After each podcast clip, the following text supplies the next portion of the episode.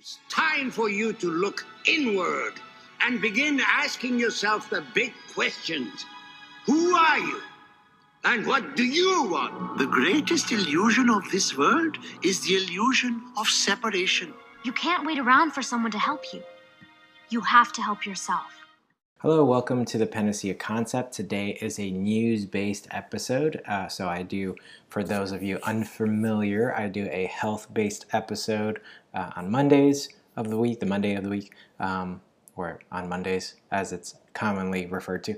And on Thursdays, I do a news-based episode. So today, news-based, what do I have for you? So today, uh, I'm going to be showing a little bit of footage from the North Carolina rally at Rally um, Freedom Rally. There you go. Three rallies I did. And then after that, we'll be talking about how the World Health Organization back in February said that there was way too many unknowns and that the people should not be thinking about doing a, a vaccine passport for travel.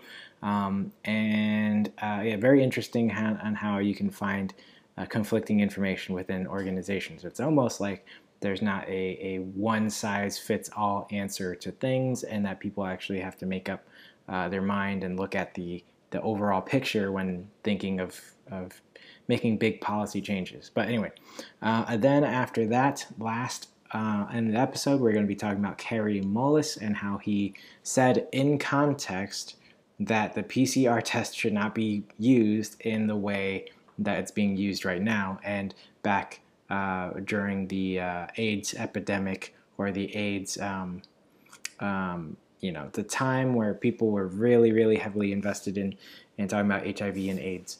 Um, in context, you know, you can find fact-checked articles uh, where they say the inventor of the PCR test did not say um, you know, so and so. So this is the video that actually proves what they're saying is a complete lie, whether they did it intentional or unintentional. But that link is going to be in the show notes. I'm going to be showing the video here and um, and yeah, in its entirety, uh, not quite its entirety because it's at like a Q&A section of a, a, of some conference. And so it's three and a half minutes where you get to see him answer the question in context. And um, and it seems he seems pretty it seems pretty conclusive what the test is supposed to be used for. And it's not supposed to be used for diagnosis, but we'll get into that in a second, or at the end of the episode anyway. Uh, so first up, my North Carolina rally, Freedom Rally experience. I have a short little uh, clip, uh, about a minute, that I'll play for you, and then um, and then I'll come right back. It's gonna take work, and it's gonna take us doing what we're doing right now all of the people who are out here right now, we've probably seen each other countless times over the last year. Reopen NC. Get, get rid of Roy Cooper. Go to one of them! I let them talk because no one's listening to them. We have to listen to them because as ear, regardless of what they're saying, whether it makes sense or not, no one's listening to them. They're hurting. They are hurting. We have to pray for them. Where is your prayer closet? Please go to it. Please go to it.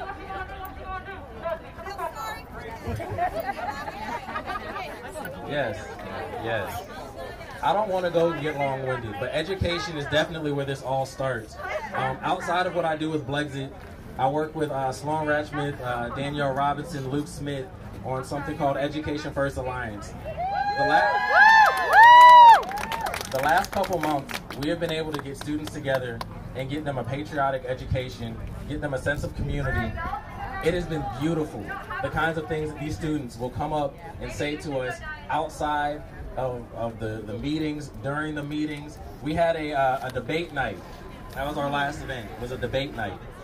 And we allowed the students to come up with whatever topics they wanted. We had things ranging from Peppa Pig being a better TV show than Caillou. And when I, that one won.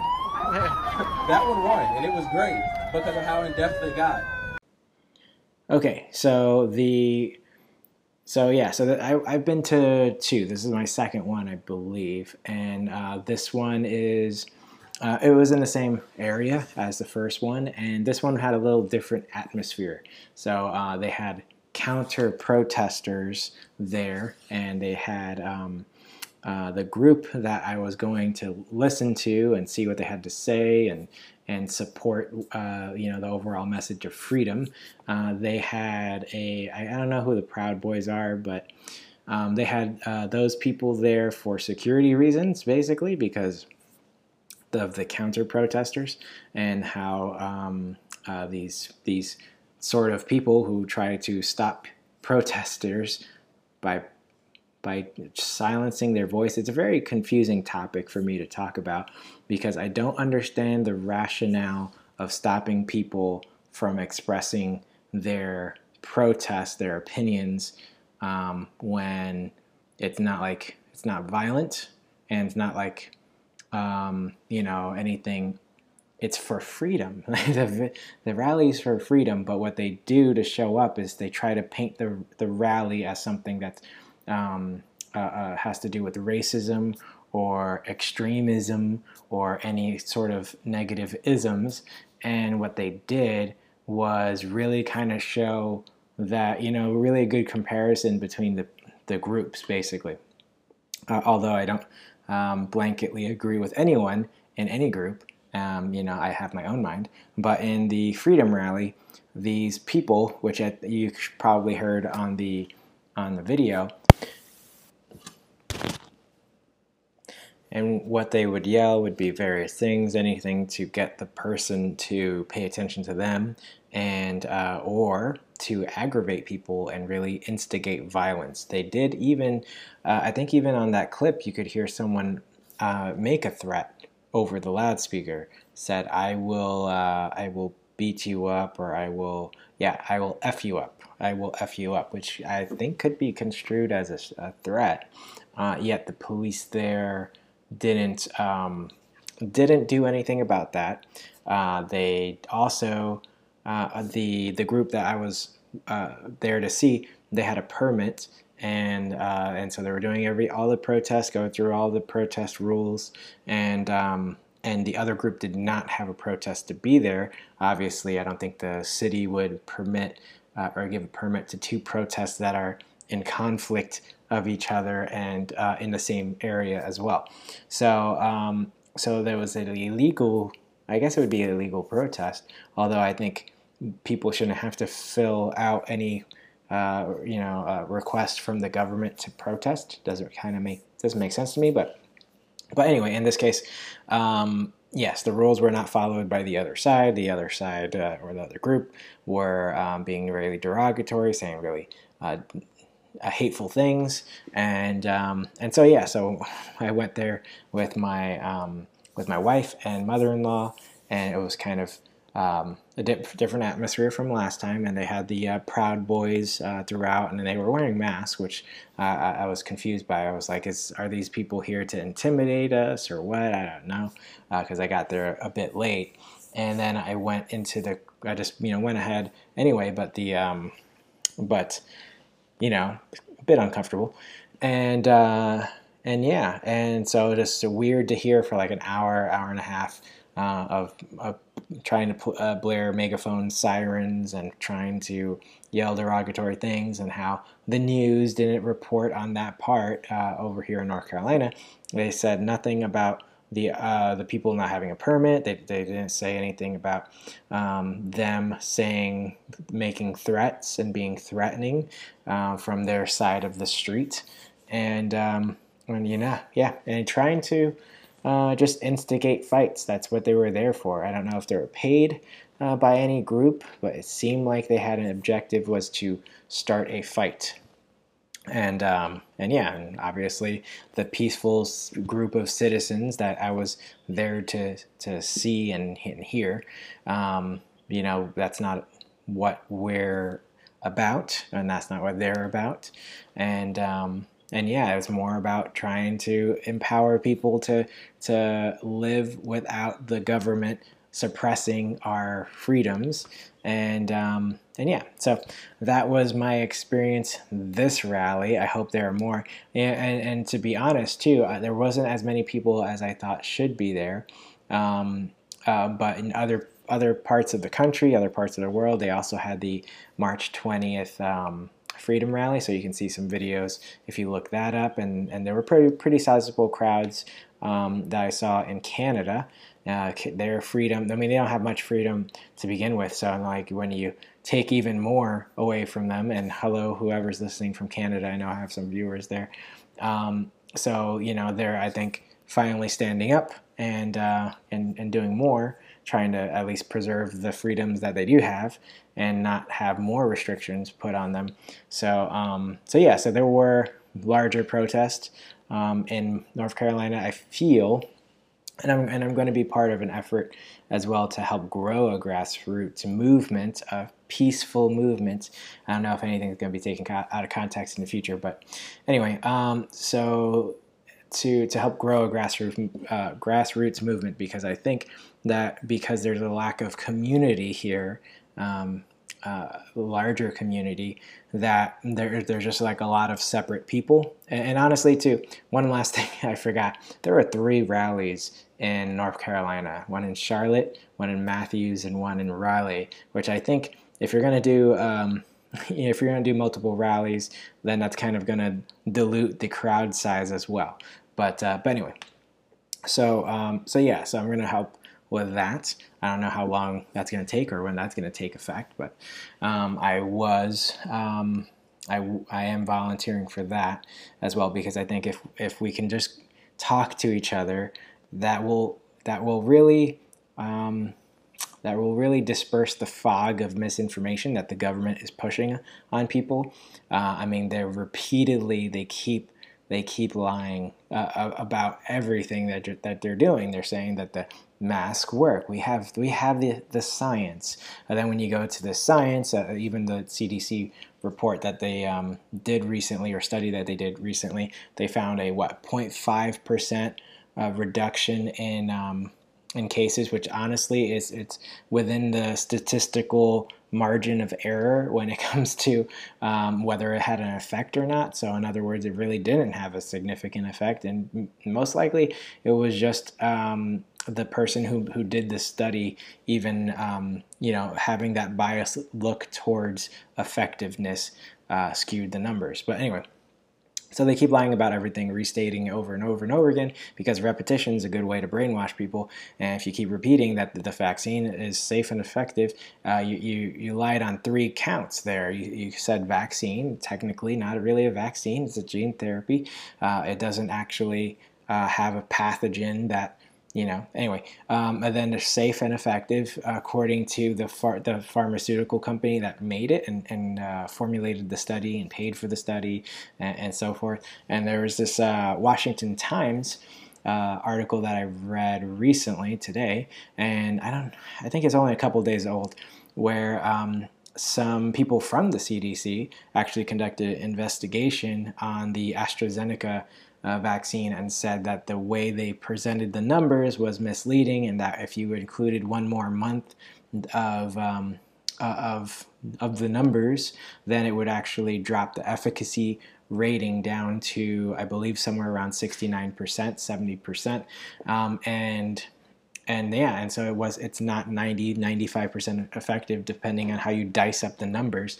And, and the more honest you are about the numbers in the trial uh, the more you're able to see that it's not effective whatsoever and, and and what's your definition of effective. Anyway go back to uh, last episode 144 if you want to learn more about the immune system.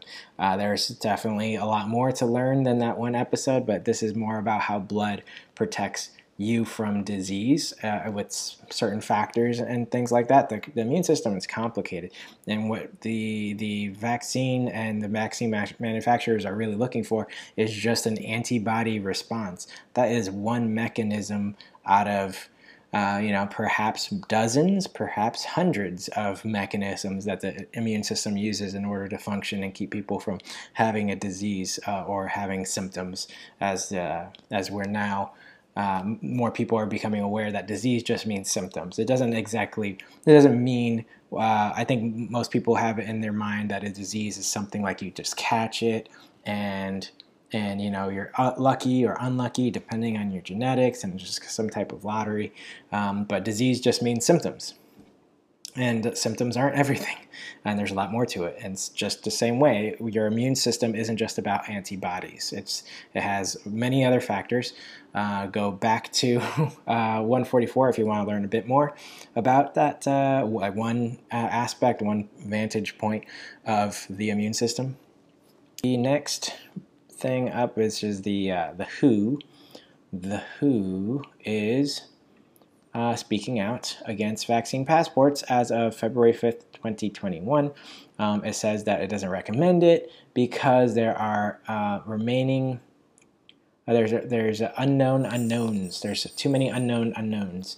So a, a, number. This is from the the article that I have linked up in the show notes uh, under scientific considerations part of the article, it says a number of scientific unknowns remain concerning the effectiveness of COVID 19 vaccines. Efficacy is preventing disease and limiting transmission, including four variants of SARS CoV 2, duration of protection offers offered by vaccination, timing of booster doses, whether vaccination offers protection against asymptomatic infection, age and population uh, groups that should be prioritized for vaccination, specific contraindications, how long before travel vaccines should be offered, and possible exemptions of people who have antibodies against SARS CoV 2. I believe they're referring to um, natural immunity, basically. So, um, yeah, so too many unknowns. Their stance uh, in this article is no. There's, it's not, doesn't seem. Um, there's too many unknowns to recommend that, and uh, and that's coming from the World Health Organization, which uh, I know is also trying to um, it, it is either being used or is uh, or has an active um, push towards suppression and, and removal of freedoms. So, uh, under ethical considerations, let's read. This should be interesting. The World Health Organization talking about ethics. Um, so, should be the shortest section in the article. But let's see. Uh, currently, there is a limited access to code. Uh, yeah, I read this already. So, uh, basically, what this part ethical considerations is is more propaganda to let you um, to already give you the perspective that the vaccine is just not widespread enough, the availability of it, and so it's unethical to restrict people because they don't have access to it. Then the poorer countries um, have less access to the vaccines, um, and yeah, what an awful. That's that's the ethical consideration. How about the ethical consideration of of an experimental thing that has very poor research on it and poor um, everything, and even just the, the concept of the vaccine again of, uh, of this gene therapy, um, uh, the mRNA based ones. I haven't looked into the uh, uh, the, the typical one. What was, what was it? Johnson and Johnson and Johnson um, has some um, more typical vaccine. I think you can call that one a vaccine because it, it it's more similar to the the the usuals, uh, where it has a, a aborted fetus uh, tissue and where they use that tissue to um, culture or grow or, or put or install a, um, a, a dead viral particle from from COVID-19. I believe that's how that one works. Again, I haven't looked that much into it. But anyway, the mRNA ones, uh, this the concept of getting your altering your body, your genes, so that you produce a, a particular uh, spike protein constantly just for the rest of your life. I mean, just if you go back to episode 144, you'll know that the immune system can create inflammation when it encounters things, and they want an anti, and it's an antibody too, um, and they want a, an antibody response. So, does your body, will your body forever be inflamed, more inflamed because you you're constantly producing this this spike protein for the rest of your life. I mean, what's how and then how does that affect the rest of your immune system? You know, your other antibody responses, your um, you know, look into the again, look into what episode 144. There was several there were several um, components to speak about, um, not just antibodies. So, um, and then legal considerations. Oh, interesting. Okay, so sixth meeting of the 14th of January 2021, the COVID 19 IHR Emergency Committee regarding the COVID 19 pandemic advised that it is premature for countries to require proof of vaccination for international travelers. Uh, but tell that to Jerusalem, I guess. Like, who, who's, uh, I mean, according to some people in, um, in uh, Jerusalem, Israel, sorry.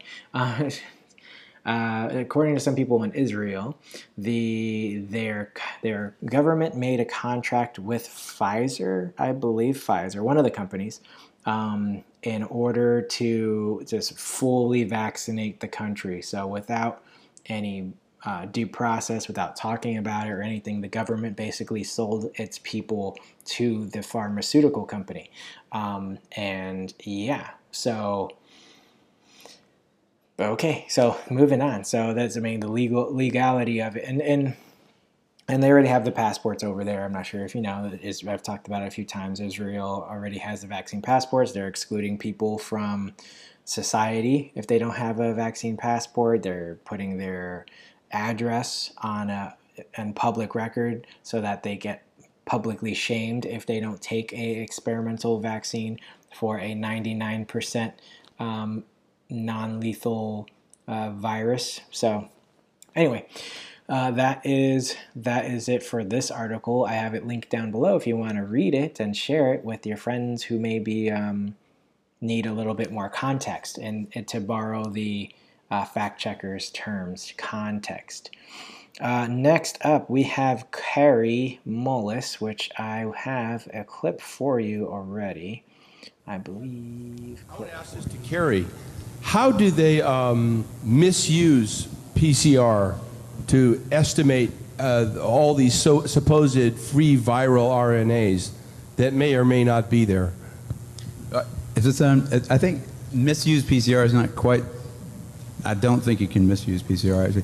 No, the results, the interpretation of it. See, if you if you if you can say, if if, if they wanted, if, if they could find this virus in you at all, and with PCR, if you do it well, you can find almost anything in anybody it starts making you believe in the sort of Buddhist notion that everything is contained in everything else, right? I mean, because if you can amplify one single molecule up to, a, to something that you can really measure, which PCR can do, then there's just very few molecules that you don't have at least one single one of them in your body, okay? So that could be thought of as a misuse of it just to, to claim that it's meaningful.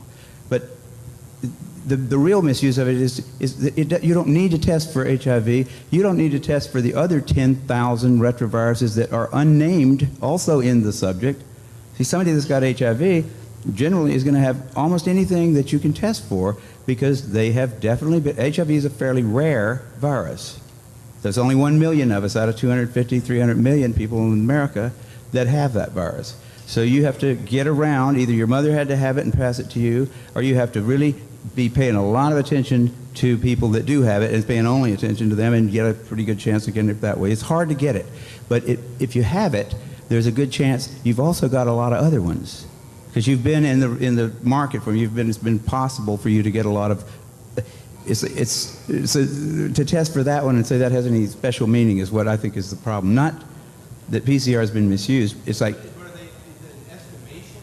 it's not an estimation. No, it's a real. It's a really quantitative thing. It How tells you something about nature and about what's there, but it it it allows you to take a very minuscule amount of anything and make it measurable, and then talk about it in meetings and stuff like it is important.